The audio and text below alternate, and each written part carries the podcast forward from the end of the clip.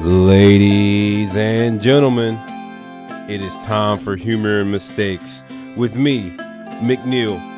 Each week we have a guest on our show to discuss mistakes, mishaps, and missteps that they made throughout life. We hope to find wisdom and a few laughs along the way.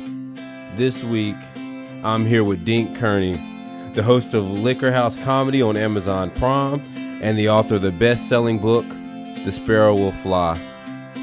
How are you doing, Dink? Doing good, man. Thanks for having me.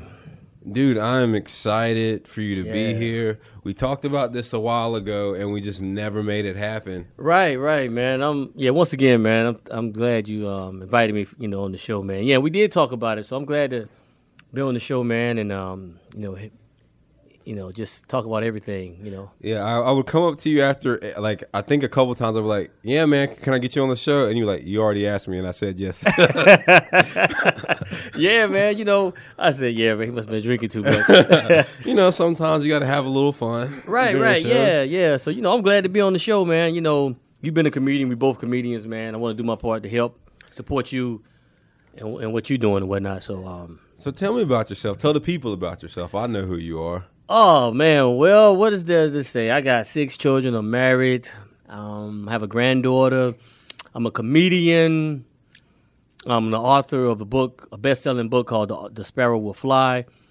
I have a comedy special out called Ghetto Rachi that's on Amazon Prime right now, doing really good.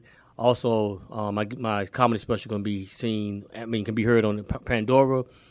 In addition to that, I'm the host of Liquor House Comedy and that can be seen on Amazon Prime. You can hear it on Pandora, Spotify, Tidal, Google Play, um, and now it's going to be picked up on FM stations in North Carolina, California, Colorado, Texas, and Canada. So in other words, you're a hustler. Yeah, I'm a hustler, and and, I- and I work a full time job.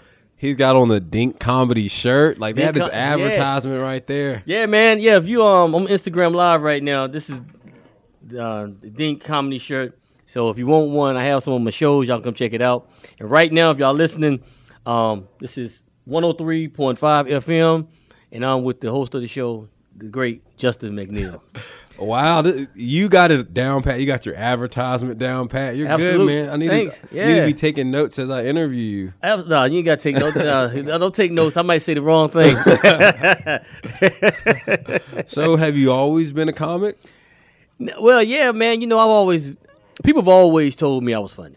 I always wanted to do stand up comedy, but I was afraid to take that next step because once I said I wanted to do it, then everybody would have been saying, "Yo, man, you need to, you need to do it. You need to hit on that stage." So I just kept waiting and um, waiting, and then one day, man, I um, I guess you could say I had an epiphany, man. I had been thinking about it, and I decided to do it. I said, you know what, I'm gonna do this, and um, so I, I got up one day and wrote down some jokes, and that whole day I just something was pushing me like, yo, you going onto that stage, you you going you going to the open mic, there's and and I just knew I had to do it Unless you get shot, you Unless gon- I get shot, there was no. I didn't get no cold feet. Um, something was just saying you're going to go to that stage. So man, I go to the second win right over here. okay, First open mic. I get on stage, Justin. Nobody's laughing. Really? I mean, nobody's laughing.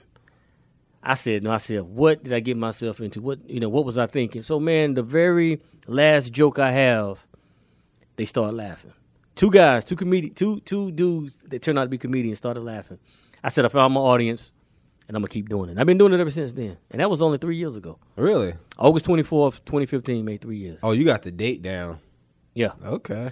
Absolutely. Yeah, man, because you know, you know how it is when you first start stand up.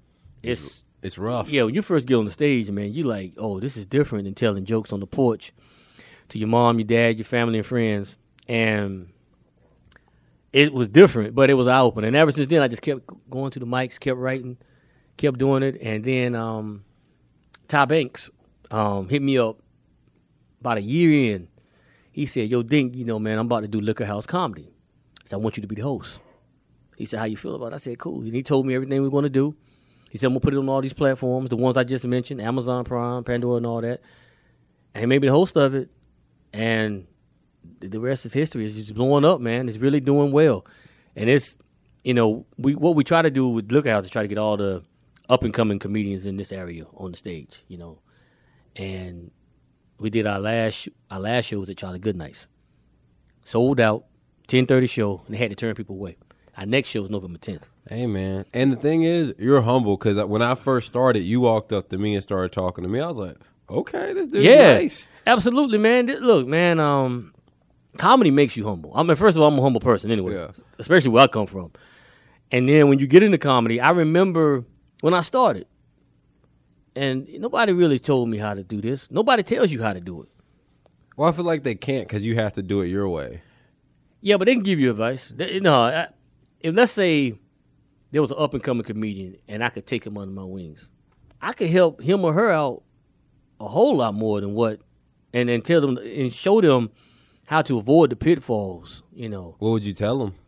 one, I tell them stick to who you want to be as a comedian first and foremost. If you want to be clean, be clean. If you want to be in between that and dirty, do that. If you want to be dirty, raw, do that. Be. I tell people this, man. Be who you are as a comedian, just like be who you are as a person. I know my comedy ain't for everybody. I know I'm raw as they come. Oh yes, you are. Yeah. I know I can do clean, but I know who, as a comedian, I know what I like. I like to be raw and raunchy. I like to talk about stuff that's off the edge. And, Oh, I've been in the crowd and somebody, uh, uh, somebody like, like, oh my god, yeah. yeah. oh my god. you know, I, and you know, I want to talk about like in Ghetto Rachi. I talk about a lot of crazy stuff, a lot of ghetto stuff. But that's the stuff I want to talk about, the stuff I've seen and the stuff I hear everybody else talk about. I can't go out here and say, okay, I'm gonna do clean comedy. Can I do clean? Absolutely. I did a show in um, South Carolina back in July at a church, 25 minutes clean. I can do clean, and even though it was clean, it was stuff that I that I I know people can relate to, and I, I want to be like that. I want to do comedy that's relatable, and that's what I would tell another comedian: be yourself. You have to be. I don't care what nobody said. I don't care if this person over here saying, "Oh, clean pays more." That's true to a certain degree. Comedy, eh, look, I do a lot of shows where they know I'm raw. all right, and and I tell them that I say, look, if you if you you tell me what you want and I'm I'm gonna do it, they're like, yeah, we want somebody that's ready to. go. I say, okay, cool, I can do that. So I'm not saying clean comedy don't pay more because clean does pay, but and you can, for for I guess, for example, if if you want to be on a night show, you got to be clean. I got clean jokes, I could do that. But at the end of the day, I would tell a comedian, be yourself. You you have to be. You have to be yourself because I can't be no other comedian. You know, it's always awkward when you see someone on stage and you're like, that's not. It doesn't. It just doesn't fit. Right, like when I when I did my special, a lot of people that came to see it, see it that knows me, that know me all my life, said, "Oh, he's that's really who he is. He's worse than that Yeah. off the stage," and that's what I want them to see because that's that's who I've always been, man. I'm not changing for nobody. I told this veteran comedian gonna tell me, "Hey, man, you be cursing too much on stage," blah blah blah, and um, I said, "Look, I'm not changing who I am." I said, if you want to critique me and give me some advice on maybe jokes or, a punchlines and stuff, I'm all ears. I, I can take, you know, constructive criticism, especially as a comedian, because I want to grow. But I ain't changing what I'm saying. Well, see, I fell victim to when I first started trying not to offend anybody, Man, and I was like, I was like, I gotta get out of Chapel Hill because I man, had, I, I'm gonna tell you something. You, you, you, you know, you can't do. You know, I'm glad you figured it out because you got to be Justin McNeil when you, You get on that stage. to. Because see, what happens? Oh, I'm not gonna offend nobody. Well, then you writing your jokes not to offend nobody. I write my jokes. It ain't about offending nobody. It's about what people see. yeah, It's about what people can experience. Like people say, "Oh, you shouldn't do political jokes." I agree, depending on where you're going. See, I can do political jokes about Trump based off of my crowd. There's a lot of, um, like here in Chapel Hill, I've said Trump jokes because this is a liberal town. Yeah. they don't like Trump. Black people definitely don't like him. they hate him. So I'm gonna say him. Now, if I was going down to rural Alabama, I ain't talking about Trump. I'm talking. I might talk about Trump like, hey, Trump said, do this and do that. Hey, you know, I would probably play to the crowd a little bit more.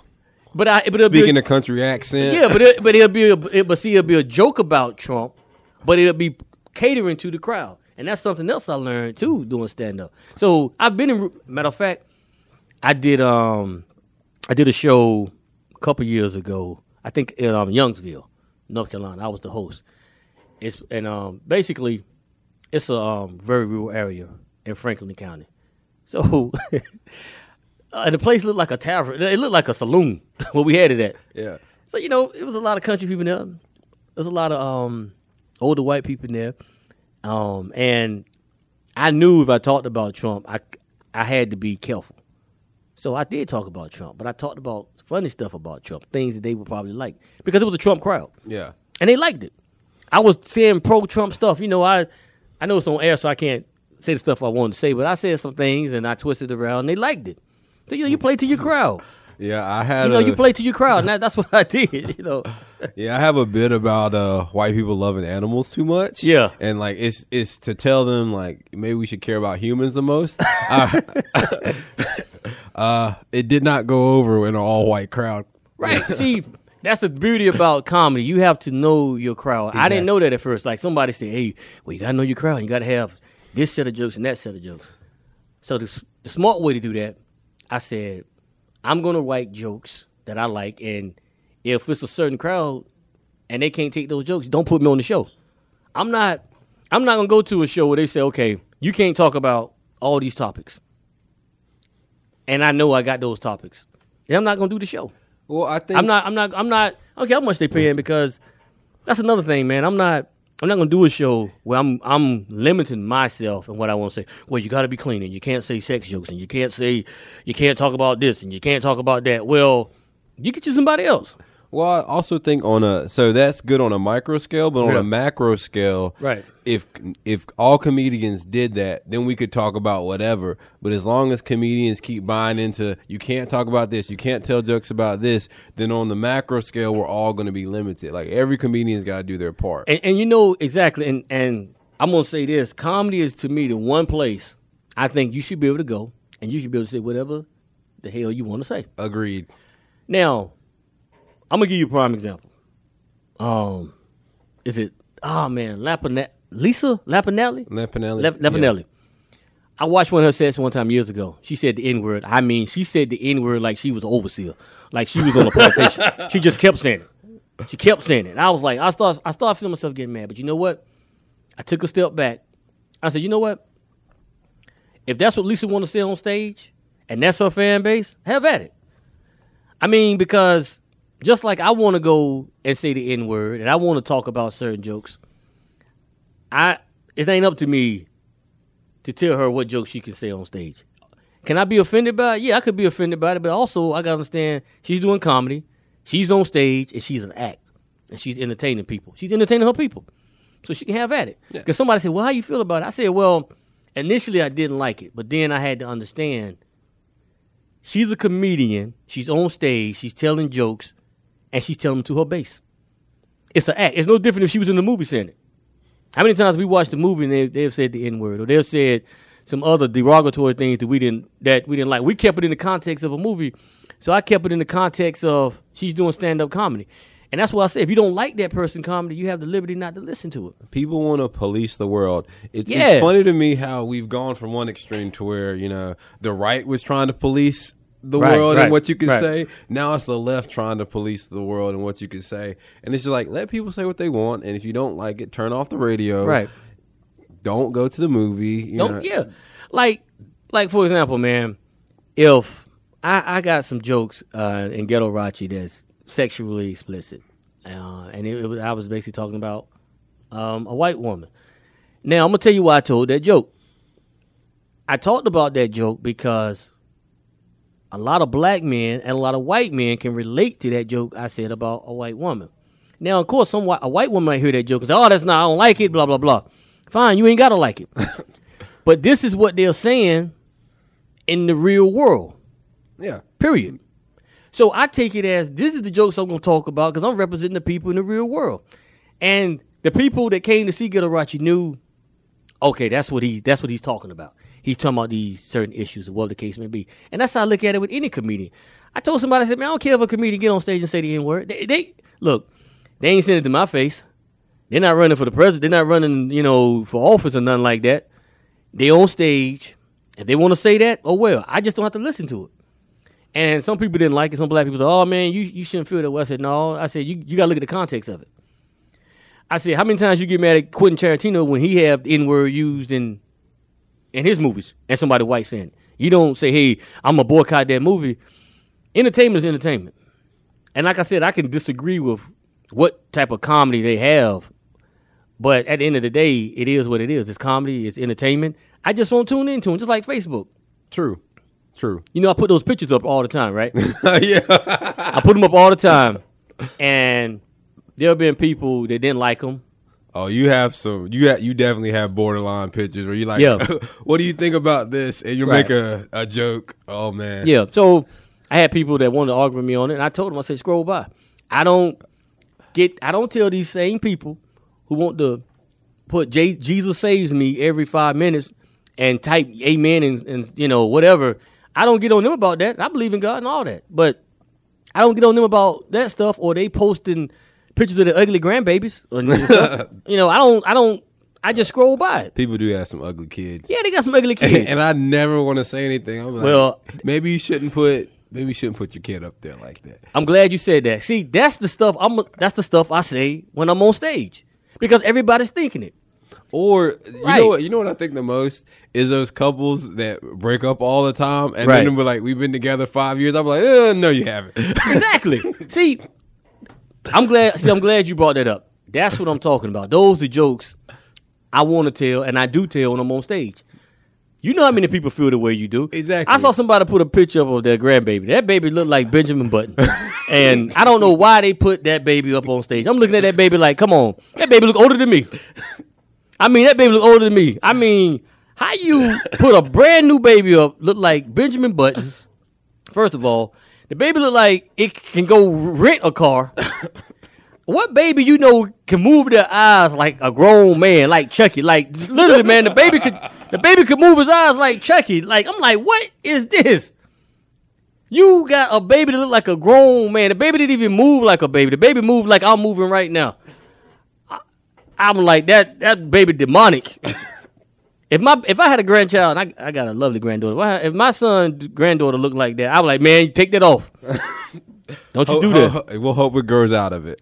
I hope it grows up. But see, man, that's the stuff I'm talking about. You know, and I, I wish more people would say what people were thinking because everybody's thinking it. Yeah. everybody's you know. I'm gonna I'm going to say it. I'm going to do it. and I'm going to do it in the confines of a place that's that's fine. Now, I will say this: there are things I don't joke about on stage. I don't talk about. Um, I don't talk about people with mental illness. When I say mental, ill- well, I say mentally challenged people. You know, somebody that you know they used to say retarded. I don't do that. I don't do rape jokes. Um, you know, it's, it's things I don't touch. You know, although I think a person can say those things on stage and get away with it, it's just some things I don't touch. You know, I, I, I and if another comedian wanted to joke about that, have at it. I, I don't certain things I don't do. Just like when I post those pictures, I won't post pictures of uh, people that has a, some type of handicap or mental, cha- you know, um, mentally challenged. Um, you know, rape stuff. I don't do stuff like that. You know, Yeah. It just, you seen the pictures I put up. You There- know. yeah, there's yeah. there's clearly a line. yeah, there's a line. Yeah, so I do have a heart. You know, you have a heart. So, I do have a heart, man. So, well, we're we're touching on this a little bit, but Okay. let's talk about your your mistakes that, that you've made throughout life. I made a lot. Really Now I made a lot of mistakes. I made a lot of mistakes in my early twenties. When I, when I I was in the 82nd Airborne Division oh, you were in the army? when I was in the army. Okay. A lot of people find that hilarious. That I was in the military, but I was in the military. Were you was- disciplined? Yeah, I was disciplined. Yeah, and that's another. I'm gonna get back to what you said. That's another thing. You can be a comedian and be a clown and, and be disciplined too. When I went into the military, I was 18 years old. I went in, and I, I wanted to I wanted to jump out of airplanes because at, at first they well, at first I was supposed to go to Germany, and then the 82nd Airborne Division said we need we need people with your MOS, which is your job um, at Fort Bragg. And they said, they said, uh, Mr. Kearney, you from North Carolina, blah blah blah. Would you like to do it? I said, Yeah, man. I want to be Black Rambo and all that. But anyway, I was in 82nd Airborne Division. I went in the military, could barely drink a beer. When I got out, I could drink a, a 12 pack in like an hour. Bro. so By the way, Black Rambo does not exist because you cannot threaten a cop and live. No, you can't. no, you know, no, you can't be black. No, you can't threaten no cop. No. So I guess I want to just be a, a black bow. You know. Okay. But yeah, when I got went in the military, man, I, I saw a lot of stuff. I didn't recognize how it affected me at the time. So I did more drinking when I got out. I wasn't an alcoholic, but I made a lot of mistakes. I think a lot of it had to do with the stuff that I saw when I was in the military, things that I did. And when I got out, man, I, I did a lot of stupid stuff. I got tickets, my license got suspended. Um, I was fighting. I go in the clubs, man. And back then, I ain't weigh but like 145. But my, my temperament was quick. Like you were just looking for a fight. No, I wasn't looking, but if you said something stupid, I'm ready to fight. Because, see, when I was in 82nd Airborne Division, that's all we did was train. So you were zero to a hundred. Like there was no Man, if you- you- there was no forty five degrees where you're trying to talk No, out. no, man. Well, no, no. I mean, I didn't start no trouble, but just growing, just being in the 82nd Airborne Division, um, in that environment, you know, where mentally want you to be strong, want you to do this, jump here, be on 24 seven, and it, and I think I kept a lot in. You know, joking. I always joke, so I had some type of outlet, but I kept a lot of stuff in. You know, because there's certain things I saw too, and and, and I didn't recognize then at 22, 23 how it affected me. You know, I really didn't. I, I started drinking more, and like I said, man, I was in the club. Matter of fact, I was in the club one night, me and two of my friends, and I asked this girl that she wanted to dance, and I had a, I had to carry two beers in my hand when I said drink, because that's how much I was like to drink. Oh, I so you had two. I had one in one hand that was open. I had another in this hand because this was gonna be done in no time. And I always had two in my back pocket. Well, anyway, What? yeah. So it, and it was Budweiser. That was my favorite drink. So my favorite beer at the time. So I was in the club, and I asked this girl, I said, "Hey, you want to dance?" And she said, "No, I'm good. I want." to. I said, "Okay, cool." When this little short gremlin dude came, and said, "Hey man, don't try." He grabbed me, said, "Hey man, don't try to talk to my girl." I said, "Man," I said, "Blah blah blah." I said, "Who you talking to?" And I had the bottle that I was been drinking. I had in my hand, and I got ready to take it and hit him upside his head with it. And one friend grabbed me. He said, "Dude, you can't do that, man." He said, "So he said, man, let's get up out of here." I said, "I ain't going nowhere." I was pissed because I wanted to keep drinking and have a good time. Well, he must have been part of the gremlin family because as soon as I turned around, man, it was about 15 little small gremlins. and we was in the country in Knightdale. And it was about 15 these little ugly roach, gremlin looking fellas. And I said, man, I said, hell with them. I don't care if they're here, blah, blah, blah. I said, man, we gotta go, we gotta go. I can't tell all the story because I will say this. I went to my trunk. I said, no problem. I got something for him. I used to carry around the, sh- I used to carry around a 12 gauge, a Mossberg, sawed off. And I went in my trunk. I said, watch this. This is how my mind was going. This is how crazy I was back then. I said, watch this. I got I got my pump. I picked it up and I shot it in the dirt and they scattered. And they I guess they called the cops. Said, man, we gotta go, gotta go. So he jumped in the car and we left, man. But that's the type of stuff I was doing. I didn't get in trouble for that, but I got several tickets. Um, I got in trouble for fighting. How quickly did they scurry? Like I, I Man, feel like a shotgun gets people running. Uh, well, just imagine a bunch of black folks when when they they dancing outside and they hear gunshots, they take off running. They ran like that. Man, they ran like they ran like roaches, bro. Like they cut the lights and they were gone.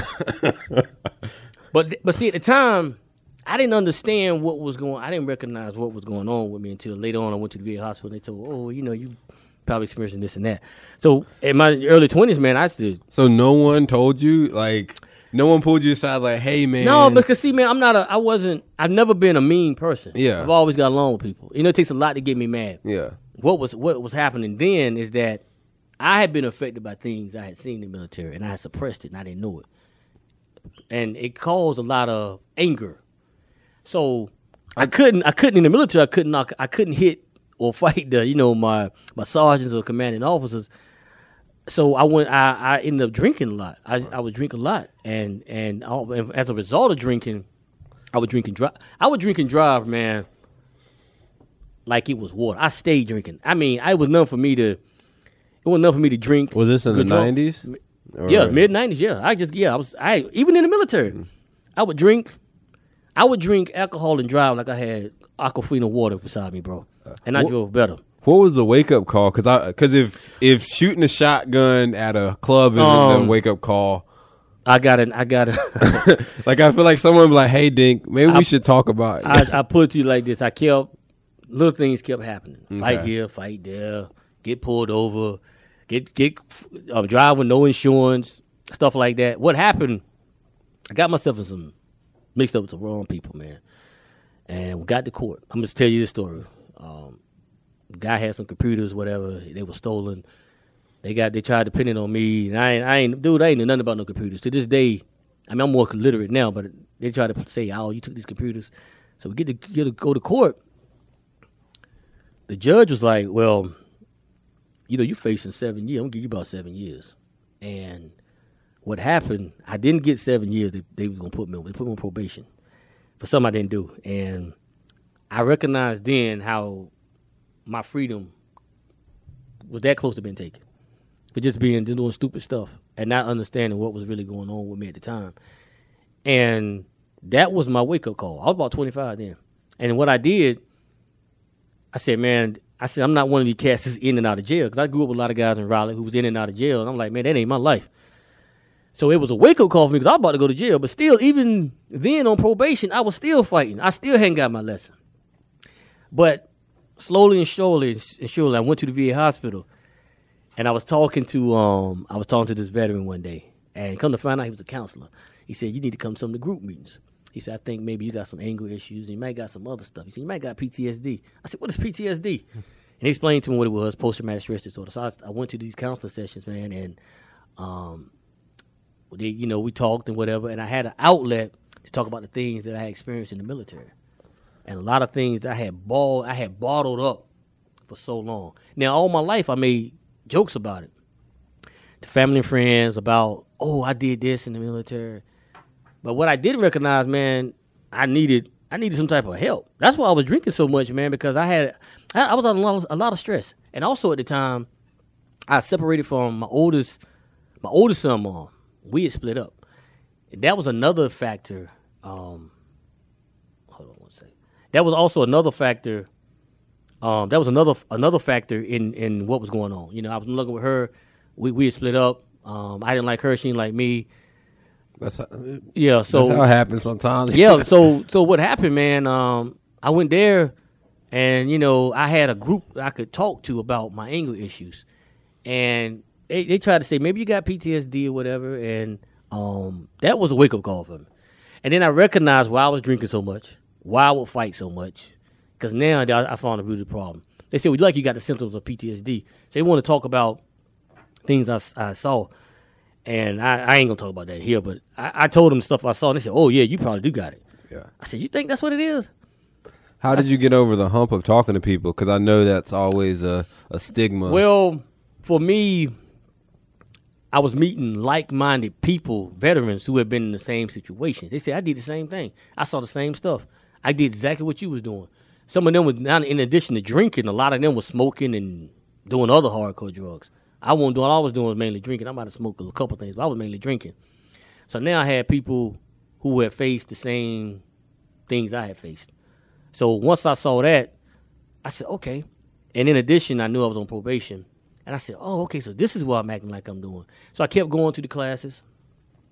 I stopped drinking. I, st- I mean, I kept drinking, but I stopped. I knew why I was drinking. So now I could control it.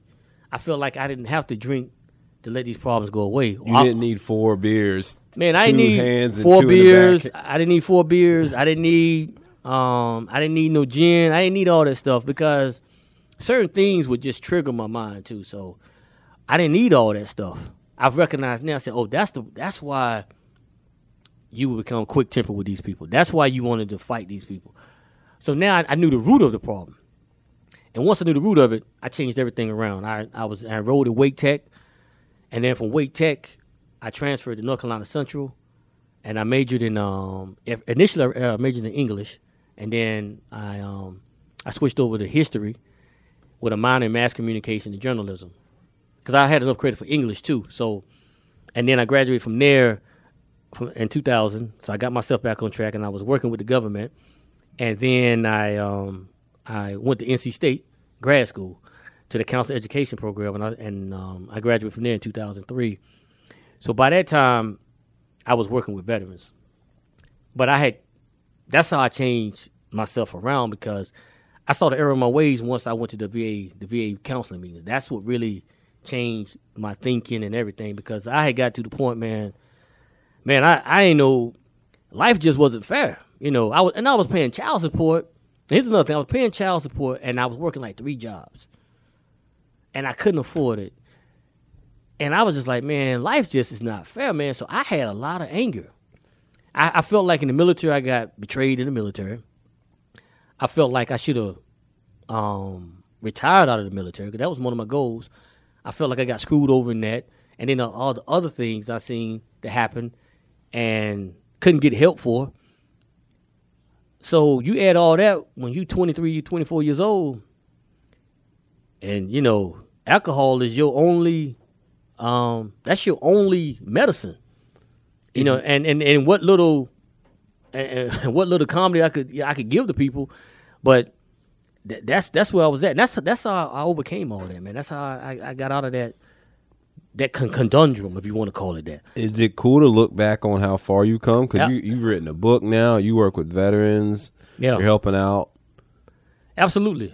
It's I look back now and I and, and I tell people you can you can you can learn from your mistakes, but you don't let your mistakes make you and you don't keep dwelling on them. You use your mistakes as a building block to do more successful things. There are people this day, Justin, that are surprised that I am I've accomplished so much.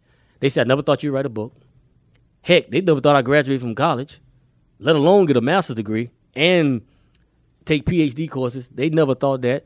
They never thought that Can you blame them? I'm not meanly. Can you blame them if you pull out a shotgun at a club?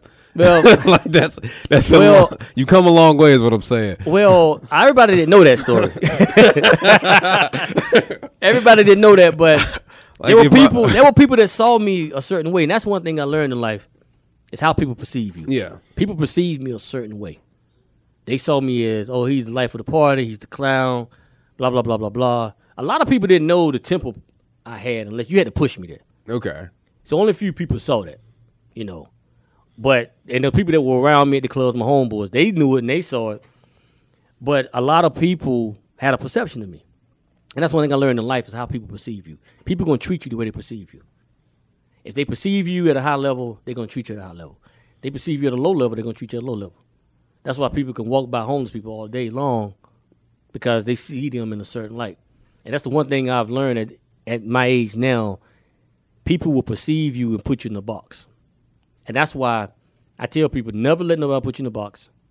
Never let nobody tell you what you can't do. Never let nobody tell you the sky's the limit. The limit is your mind. With your mind, you can expand and do anything you want to do. And because of my past, I always use that as a motivating factor. No, I didn't go to prison nothing like that. Yes, I have been in the holding cell, but I never went to prison or anything like that. And I didn't need to go to prison for that because I got my I got my wake up call because a lot of times, like for me, I was just I was just I was just floating through life, and that's why I always want to help veterans because I think had I got the initial help then, I wouldn't in the military. I never would have pulled out a shotgun. I never would have done some of those things. I, I never would have done that. You know, I never would have found myself in certain situations. How do you how do you do that, right? So you said you started talking to someone and Yep. that helped. Yep. But what are the the middle steps? Because it wasn't that you just got a master's degree. It wasn't that you just Right. got a bachelor's degree. There were daily steps that you had to take. Like what is what was that like? the daily steps for me were having goals, achievable goals. And one, my first immediate goal was not was to stop drinking. I said, I know it's going to take some time. So I said, let me stop drinking. So I went from, for example, drinking maybe ten beers a day and alcohol to like seven. Then from seven it went to like three, and then from that went to one. Then went to I won't drink enough for a while. And then I said, okay, if I want something to drink, I can drink. So, and I started controlling it from there. And I just I just set attainable goals. Like when I got to Wake Tech, I told myself I said I want to I want to write. So I wanted to um you know be like a news reporter and write because I love to write. I've always had a I always loved to write. So that was a goal of mine, and I accomplished that. I got transferred to Central. I joined. Um, I, I wrote on um the school newspaper, and throughout life, I just kept adding steps. I just kept saying, I'm gonna keep doing this and that. And I kept reminding myself, I said, okay, just use your mistakes as a building block to accomplish whatever goals you want to accomplish. And that's and that's what I did. And to this day, I, I do that. I can look at it now; it's in my rearview mirror. But I can look at it now and say, okay, you've come a long way. You know your rights and wrongs. Like I don't, I don't drink and drive now. I don't. I, you can't get me to do the stuff I did at 24 years old, like I used to do then. Um, I don't. I'm not. I'm no. I don't fight. But now, trust me. Now, if it comes down to it, you know, I'm fighting for my life. Yeah, you know, I ain't no punk by no stretch. But that thinking is gone. But I, I took. I had little goals that I that I I wrote down, and I strive to um to accomplish, and that's what helped me. And I and I and I believed in myself. And having people believe in you. I had people. I had a teacher that she said, Donnell, I I believe in you. You're a special talent. She said, I know you can do this and that. And when people tell you that, and they perceive you in a different way, and then you start perceiving yourself in a different way, you start to do better. And and that's what I did. And that's that's why I I walk around now with a very confidential attitude. No, I don't think I'm better than anybody, but I, I but I know I'm capable of doing anything, and I, and I try to give that energy off to other people, people that's struggling. I, even when I talk to the veterans, um, I, I tell them the same thing. I said, you know, you can either let what you're going through, your your um your circumstances control you, or you control it, and and that's that's pretty much what my book is about too. You know, you you can't. I don't care what you're going through in life. You can't let that consume you because if it consumes you, it eats you and controls you, and you have no you have no control over it. Thank you for bringing up your book because I Yeah. hadn't brought out Okay, my okay, note sheet okay. about it because I've read a bit of it. Okay. and I was going to ask you. Um, you have a quote in there. It says, "As bad." Well, let's let's give them a synopsis of the book first. Okay. Uh, a kid named Paul, Right. uh, basketball star, Right. uh, gets cancer, Gets uh, cancer. leukemia. Yeah, Or- leukemia, mhm. and uh, it ruins his life because he's probably he was on his way to NC State. Yep. it was his senior year, um, but and so he becomes a very negative person, not like himself, like because it's him and his mom, Right. And his dad died from cancer, Right. Mm-hmm. and so he becomes a, a shell of himself. But then he meets a kid named Jericho, who's a very positive. He's a lot younger. Yep. And through meeting Jericho, he learns, you know, to be more positive and to get through it. So that was one of the questions I wanted to ask you. Um, first of all, just going through the book, he started pushing people away because he was depressed. I mean, depressed, which rightfully so. He Right. had cancer. Right. Um, is that something that you did when you were when you were upset or sad? Were you pushing people away? Yeah, I um I avoided it. For me, it was alcohol and telling jokes. See, I was always known as a as a as a funny person, class clown, that type of thing. So I pushed them away through alcohol. I tried to. That's how I I would escape my issues, and that's not the way to go. And that's why I say, had I known then what I know now, I never would have had that problem. Like, if if I was going through something now, I would take the same advice I gave, I wrote about in the book. With, yeah, and at the end you say, as bad as it as bad as it was to have cancer, it forced me to make a decision: deal with it or let it kill me. That's right. In this life, this this is another thing I learned. In in life, we have choices. You have a choice. You either you're gonna deal with something, or you're gonna let it deal with you. Just like getting anger. People don't believe this when I say it. You have a choice whether you're gonna be mad or not mad. So if someone cuts you off in traffic, you have a choice whether to be mad or not be mad. That's up to you.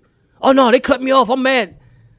That's a choice. See, I had to learn that. Don't get me wrong. I'll be the first to admit. No, I was about to say now road rage. I can't get behind When- because when- when I have was- road rage. When it was taught to me, I said, "Man, what you talking about?" I said, "No, you have a choice to be angry." I said, "No, I don't believe that." And they gave me an example, and I started practicing that.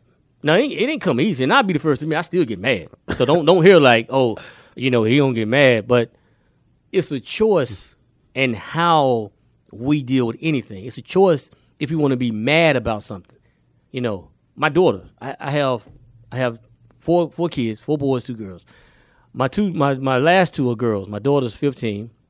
My daughter's my other daughter is six. My fifteen year old always saying something to try me. She do little stuff to bother. me. I mean, because you know I spoiled her, so she's kind of she's daddy's girl. But I've I've learned from that. But however, Farrah, my daughter, will do certain things, and I learned to say, you know what, I'm not gonna get mad at that. I'm not gonna let her get my blood pressure up. Because she's just doing it to tick you off. I'm gonna find another way to deal with it. And once I started doing that, I ain't see myself. I won't get mad. I said, if I get mad, I'm gonna say this, I'm gonna do this and that. If I don't get mad, then I'm gonna feel this type of way. So which one you want to do, Dink? So I ain't gonna get mad. I, I do that. I practice that a lot, and it helps me a lot. And when you when I do that, when I take, I'm taking control of the situation now. Oh, you cut me off instead of me getting mad and blowing my horn. I, all right, cut me off. and I think about something else. I think about something that's more positive. We as humans control everything. You don't have to let something, I don't care what it is. I don't care if it's a divorce. I don't care if it's death. I don't care if you got a disease. I don't, I don't care what it is. You have the choice and you have the ability to control it and not let it control you. How many times you might have a coworker, somebody that when they come around, they will irk you, right? Yeah. Definitely. Now, you now you know how this person is. Yeah. you know what they gonna say and what they do gonna bother you, right? Right. So you got a choice in the matter. How do you deal with it? Do you get them walk away when they come over, or if you can't walk away and they get to talking, how do you deal with it? Oh, I just smile now. Like I send him, a, I Right. send him a joke back, and well, it's I send him a joke back in a little bit of mean spiritedness because I, but I think Right. it's funny, but I know it's going to irritate them a little bit. Right, right. But it's because I'm in a good mood now. Like you're not Right. going to get on my nerves. Exactly. You figured out, man. I ain't gonna be mad all day because they said this and that. I'm gonna give you probably the best example. Period. That's something I had to learn. I'm a big sports fan. Yeah. Anybody know me? I'm a big Wolfpack fan. I love them in football and basketball. I love the Los Angeles Lakers. Shout out to LeBron now. I love the Atlanta Braves. And I love the team that everybody loves to hate, the Dallas Cowboys. All right. oh, you a Cowboys? I'm fan. a big Cowboys fan. And they haven't won a they haven't won a Super Bowl since I had hair on my head. Okay. I, I had a hairline the last He time. is bald, guys. Yeah, yeah. The last time the Cowboys won the championship, I had a, I actually had a hairline. All right, so so I watched them play. They lose a lot, whatever the case may be. I used to get mad. Cowboys lose a game, man. I get mad. They ain't want to talk to nobody. They lose now. I don't, okay, they lose. I don't let that bother me. I don't let that change my day. Like some of my friends, like the Tar Heel fans, we're gonna pick on the Tar Heels. If the Tar, you know, when the Tar Heels lose a game, the Tar Heel fans lose their minds. They go crazy. Some of my friends don't want to talk. You know, even Duke fans. You know how some people are. yeah. So I said to myself, I said, man, why am I gonna let the Dallas Cowboys ruin my day? I don't get paid if they win. I don't get paid if they lose. Why am I gonna let them ruin my day and not want to speak to nobody because the Dallas Cowboys lost lose? I got to think, and I said that is dumb. I said so we're gonna let another team control how we feel if they win or lose. I said no. I said no, man. I gotta. I said no. I got better things to do than that. You know, there's other things I could be doing to make me happy, having sex, drinking. so I'm just saying, man. We control how we handle situations. True. I agree with We, that. we and we have to learn how to do it. No, I'll be the first to admit, bro. There are times somebody may say something to me, and I, I probably will snap. But I'm also under, I'm also understand that I control my emotions, and that's why when I wrote that book, I wanted people to understand you control how the outcome of everything. In the book, Jericho had cancer too. yeah, he did. But Jericho was totally different. His personality, his attitude with having cancer was 10 times better than Paul's. And Paul was like, What's wrong with this guy? This guy could die. He happy. He eating ice cream and he mm-hmm. doing all these other things. He rooting for the Wolfpack, so forth, so forth. That's because Jericho said, No, I'm gonna I'm gonna live my life. Jimmy Valvano, the late great Jim Valvano, the Yeah. coach of NC State, had he had cancer. Jim Valvano was not gonna let cancer stop him from giving that great speech at ESPN that day.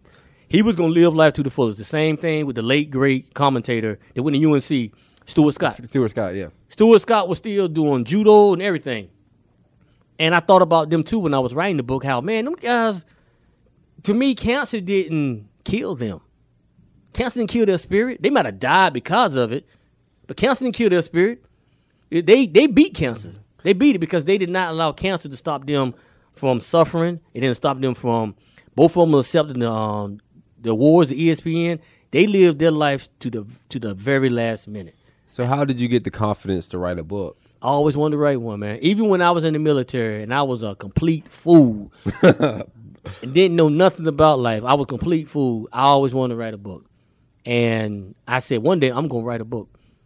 And I wrote the book. How I wrote this book, I was in church one day. And a song came on about the, the sparrow. Uh, what's the song? The choir sung a song by Mahalia Jackson. Um, the sparrow something. Not quite sure the right name. I'll, I'll mess it up. Um, but um, she sung it. There was a kid in church who had cancer. He was sitting over there singing, happy as all get out. Won't nothing bother him. And I right then and there, I hearing the song, and then watching the young kid had cancer be so happy go lucky. I took a pen out and I wrote "The Sparrow Will Fly," and I started writing it right then there in church. That's that's that's how that's the inspiration came from, and that's when I started writing. That's when I started writing about um, Paul and everybody, and everybody in the book has a biblical name. Everybody. Oh. Everybody, everybody in the book has a biblical name. A lot, of, some people didn't know that, but everybody in the book has Ezra. a biblical name. Everybody. His wife's name is Paul Christian. Yeah. Um, his his girlfriend Ezra. Ezra. That's, yeah, the, yeah. Jericho. In the walls of Jericho. Everybody know what the story about the walls of Jericho. So um, every everybody in there um, has a biblical a biblical name because it's based off of faith and what and what you believe in. And um, it's it's always things like that that'll give you perspective. Like Yeah. yesterday, I went and volunteered in Wil- Wilmington, like just Okay. to help out of the hurricane. And Right. I've just been complaining a lot. And then I was helping people. I was gutting houses of houses that were destroyed, and these Right. people were in such a good mood. And I was like, I cannot believe that you had the nerve to complain about having to work thirty minutes late this week. Exactly. It- it- Right. Who who are you? You know, and it just put that you know stuff in perspective. Right. See, and, and that's the thing, man. That that's how I carry life. Like when I I wrote the book, I had to remind myself, hey, man, you know, your your grandmother passed away, and this person passed away. So how how how do you deal with it?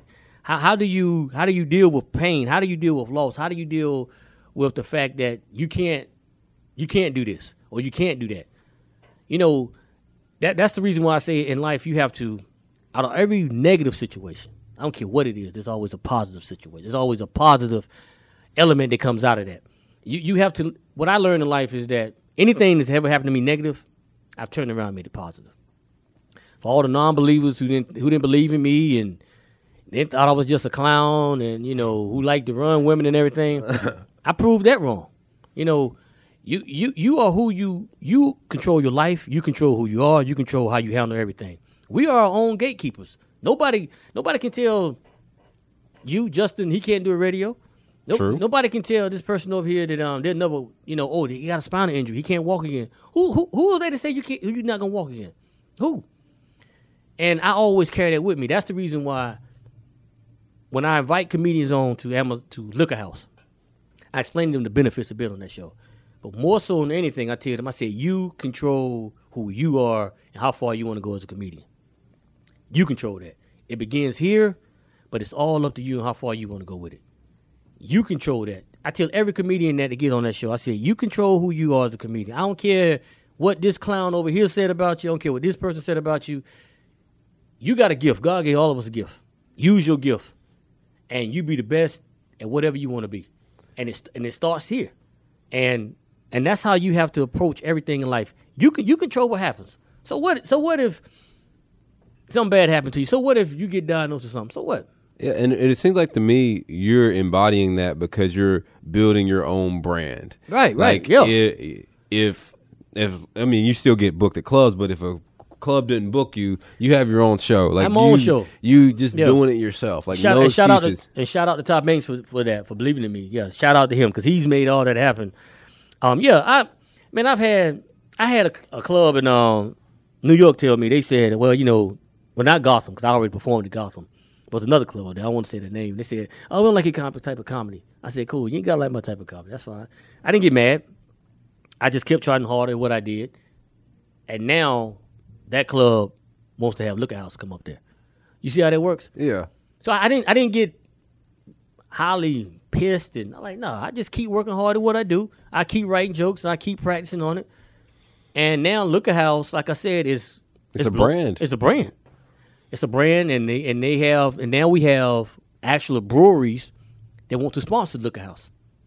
And there were people who said didn't believe in Liquor House. There were people there have been comedians that told me they don't want to be on there. There are people that don't don't think it's good. So I had a choice then, Justin. I said, well, okay, what you gonna do, man? You gonna get mad at them? I said, no, I ain't gonna get mad. I'm just gonna make it bigger. I'm gonna make it a big brand. Me and Ty gonna make it a big brand. We're gonna keep working hard at it, and we're gonna put it out there and dance on all these major platforms. You control what happens to your life. I don't care what you're going through in life. I don't care what it may be. I don't care if you got a sorry baby daddy, or sorry baby mama, sorry parents. Okay, your parents mistreated you. You were growing up. They did you wrong. Okay, what you gonna do? You gonna sit there and cry every day? You gonna blame the world because your mom and dad beat you and did all these other awful things to you? No. You get up, You find a way to take control of the situation. And then once you find control of the situation, you go back and tell your mom and dad a thing or two and you keep it moving. That's it. And and that's how you have to move through life. I don't I don't let nothing bother me. People say, Man, you always happy. You're right, I'm happy. I'm always be happy, especially if they got alcohol. But no, man, I'm I'm just not I'm just of the opinion, man. You ain't gonna spoil my day. I agree with that. Because we only live one life, bro, and I'm gonna live mine to the fullest. What's that song your boy sing? I'm living my best life. I'm living my best life. Ain't giving nothing. you gotta live it, man. You gotta live it. Mm. Uh, so, question from the internet: yeah, go ahead. You get a lot done. What are some productive habits I should develop today? What the what now? What are some productive habits I should develop today? In in terms of Just in general. um the number one productive habit anybody can have is having a positive attitude. Having a positive attitude is the drive. It's like having an engine in your car. That's what's gonna take you to levels that you would never get to. If you got a negative attitude, you're gonna do negative things. But you get that positive attitude, you're gonna do positive things, and you surround yourself with positive people, and you keep positive energy going. That's the number one thing you do. Second of all, you believe in yourself and what you want to do. Continue to believe in yourself, and as you believe in yourself, surround people around you who believe in you and share your same vision. And and that's what you have to continue to do. And always, always be humble for um, constructive criticism. Always be humble. I don't care what you do. I don't care if you are seen as the best at what you do. Remain humble because a humble person can will always see things and can always go places that a non-humble person won't go because a non-humble person won't take the time to listen to the things that are very important and vital to them. So always so do those things and, and you will go real far in life. So, Dink, I told you the last part we had a surprise. All right, go ahead, man. and uh, I like to call this part motivational speech. All right, go ahead. And I put some music on. Go ahead, man. And I want you to do your motivational speech. Go ahead, man. Do it. Let's go. Listen, you got one time in this life to breathe and to be anything you want to be. So when you wake up every morning, you have a goal. And with that goal, you come out thinking, what can I do to inspire myself and inspire others around me? And once you do that, you'll be a, you'll be a better person. Set out a goal. Set out to accomplish anything that you want to accomplish. Don't let the negativity get to you. Don't let the naysayers get to you. You just keep keep everything in front of you and you keep everything positive and you continue to stay motivated. And as you do that, you remember how far you come along and how far you want to go. Any obstacle that you see in yourself, you leap over it. If you fall down, you get back up. If you fall down again, you get back up. If you can't get back up, you ask somebody to help you get back up. And you keep going forward and you keep striving. You never let nobody tell you no. You never let the negativity get to you. And you never, ever, ever give up on what dreams you want to have. What's put inside of you is inside of you for a reason. It's inside of you for you to do something that will inspire people and that, and to also serve as a representation and a symbol of anything can be done. Don't ever let nobody tell you what you cannot do. And like I said, whatever's in you, you're supposed to do. So if you're supposed to be a nurse, you be a nurse. If you're supposed to be a doctor, you be a doctor. If you're supposed to be a rapper, you be a rapper. If you're supposed to be a comedian, you be a comedian. If you're supposed to be a construction worker, you do it. You could, if you're supposed to be a hotel worker, whatever you want to do. If you want to be a teacher, you do it. You don't let nothing stop you. I don't care what it is. Don't let it be death. Don't let it be an injury. Don't let it be nothing. Keep striving. You want to be a stripper, you be a stripper. You be a stripper. That's right. You want to be a stripper, you be a stripper. so what you got going on? Well, I want to go to open mic tonight, but I don't think they got any going on. So They do. I'm about to go to one right after this. Where? Uh, Noni's doing one. It's a clean one, so Where? that might be hard for you. It's right down the street. what time? Six o'clock. I told her I'd be late, and you can come too. Oh man, it's a. I might have to check that out, man. I might have to check that out. I, I got some clean jokes, man. I, how many minutes? Uh, five, but she said you can go over. So five to seven. Clean. Okay. Ah, I got to think of some clean stuff. Okay. Hey man, I we can do just that. go together after this. Yeah, we'll do that. So pitch pitch what you have going on. Uh, you have Um.